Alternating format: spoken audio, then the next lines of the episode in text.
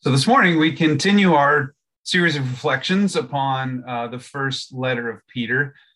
Last week, when we started this series, we we named the foundational promise underneath all of this reflection that we are a people of a living hope, a hope that cannot be defeated, that cannot uh, be proven as misplaced hope. Our hope's not in numbers or dollars, buildings, programs, pastors, people. Our hope is in the God who is beyond all of these and has promised to guide us through whatever challenges we may face as we seek to be God's partners at work in this world for the sake of peace. This is who we are, church, destined not to be just happy and easygoing, but obedient to struggle and suffer as we are, and as we know a living hope in God. And don't put our hope in those things that so easily disappoint. This morning, as we continue in this series, we celebrate the promise that our faith that we place in Jesus, likewise, cannot be defeated, nor will it ever be revealed as misplaced. And we consider that the natural outcome of that faith that we place in Jesus is salvation. Now, for centuries, the Christian church has sought to convince people to have faith in Jesus. But what does that really mean?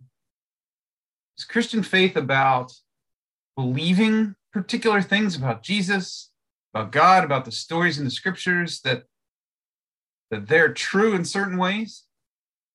And that other understandings of Jesus and God and the Bible are not true?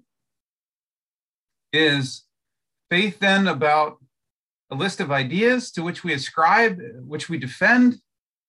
And do we demonstrate our faith by our loyalty to this list of ideas above all else, even if that means that we are against others? So, does this mean that those who have a different list of ideas that they claim to be true are not actually people of faith? And are they the adversary? Is Christian faith about habitual rituals and practices in which we regularly participate? Do we demonstrate Christian faith by our going to church or going to Sunday school or as Presbyterians going to oodles of committee meetings?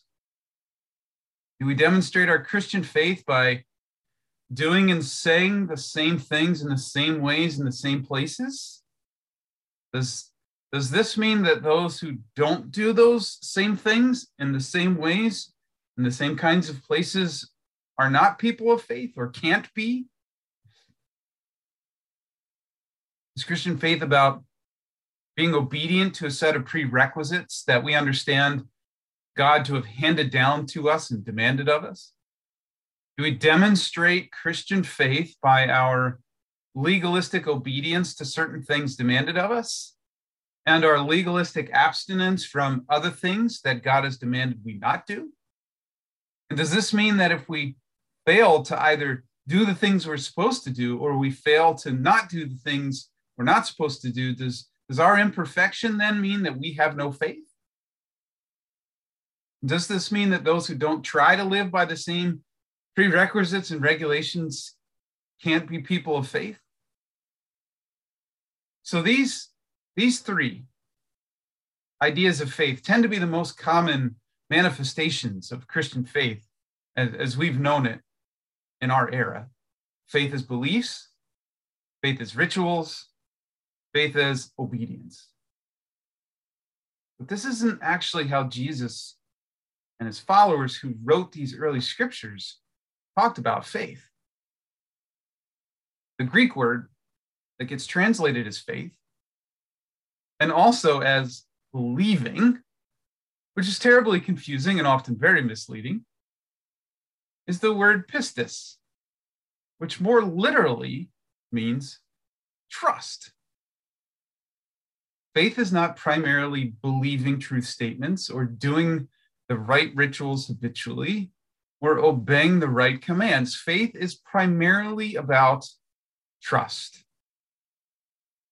Christian faith is most fundamentally a trust of Jesus, trusting that he's the embodiment of God's goodness, truth, life, and love, trusting that he demonstrates what God is really seeking of and from us, trusting in his permission to let go of our loyalty to believing and rituals and legalism, trusting in his affirmation that we are all capable of living connected to God without having to earn it, trusting that we all have gifts we can offer as we join in God's true work in this world, not to police individuals, but to restore peace to the whole thing, trusting that his teachings are the most important to follow, and that they will lead us to the most full and abundant of lives that we could experience.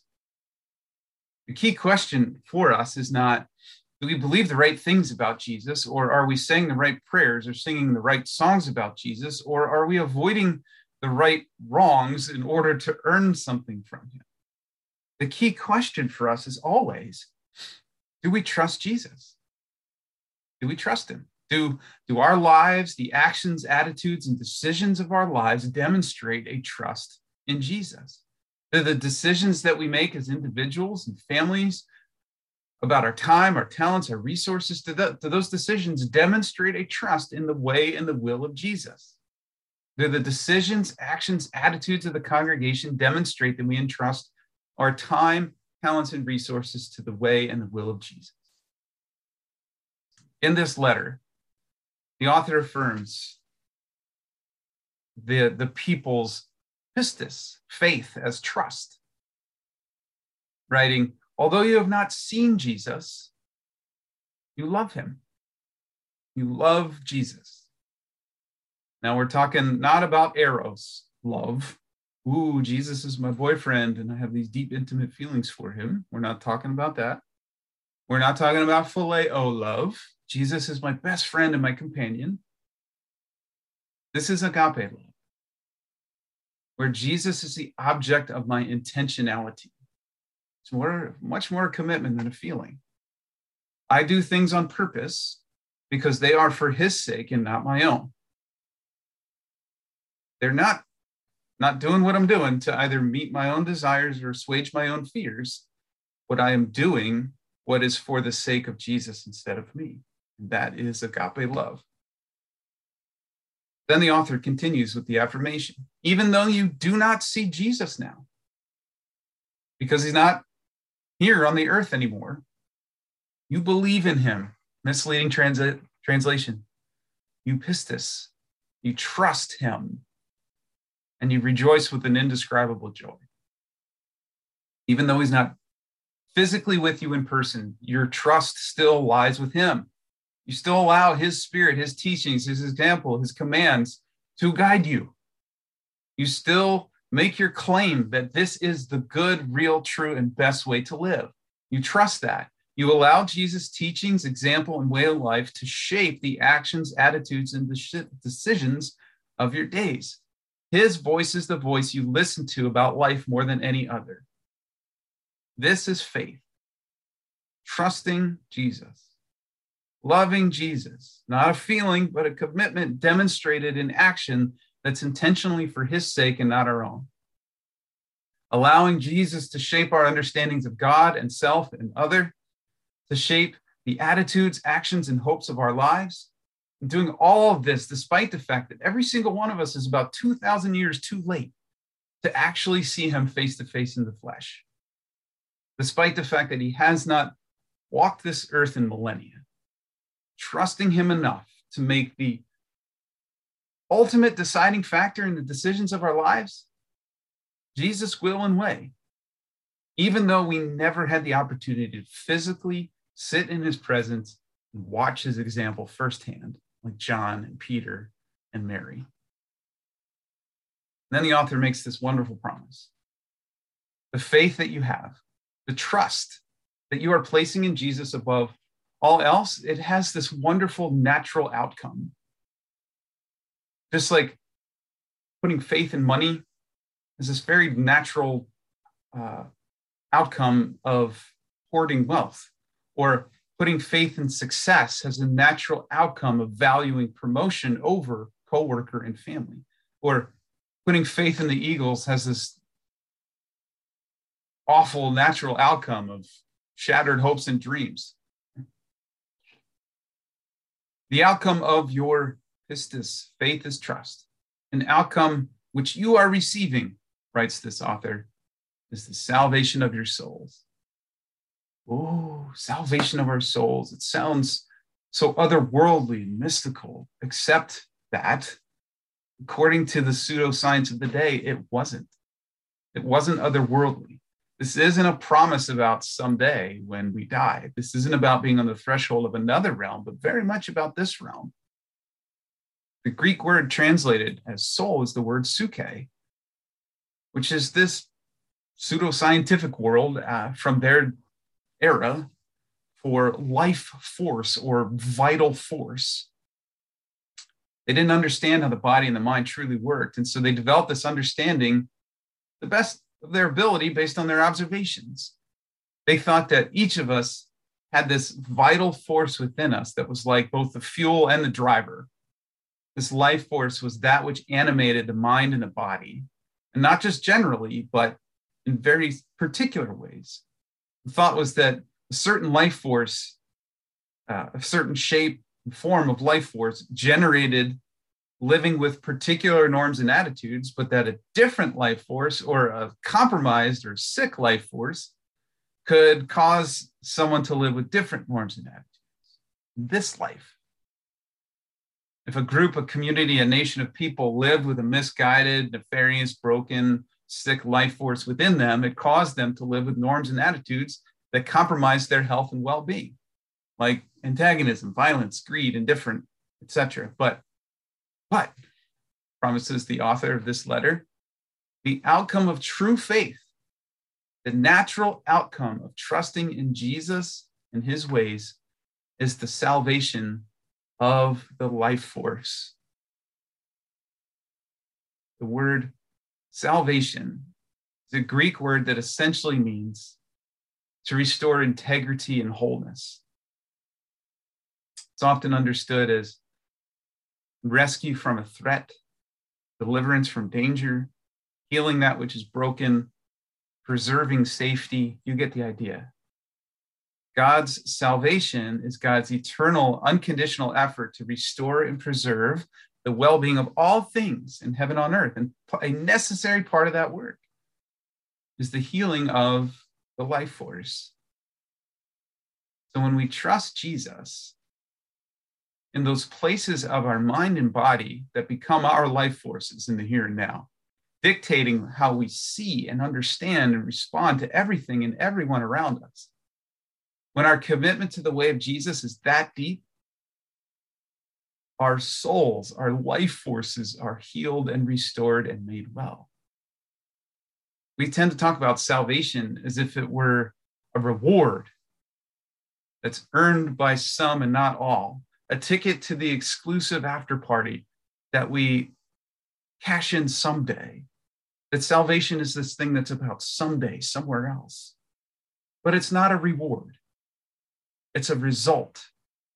It's the natural result of well placed trust, a healing in the life directing soul that comes to all who trust Jesus more than anything or anyone else. Salvation is something that happens here. Here. Trust in Jesus leads to restored souls in the here and now, not just someday, in the here and now, which leads to lives of great rejoicing despite trying circumstances, leads to lives of hope and abundance and fullness, and leads to lives that align with, embody, and act out the way and the will of Jesus, which means it leads to lives that inspire others to trust in Jesus, which then means that there are more healed and restored life force souls around us, which means that faith also results. As these life forces find healing and restoration one at a time, more and more around the world, that it begins to reorder this world by love for others until Christ's kingdom of peace has come in fullness for all. This is the picture of salvation painted by the scriptures. We don't inherit it someday. We are part of it right now. We're people of faith. And that means that we are far more and greater than a people who believe some things, do some things habitually, or obey some things. We're a people of trust. We are a people whose lives are lived joyfully in this unstoppable stream, which is the imperishable inheritance of salvation for us and for all. And this is all because of Jesus. And so we ask do we trust him?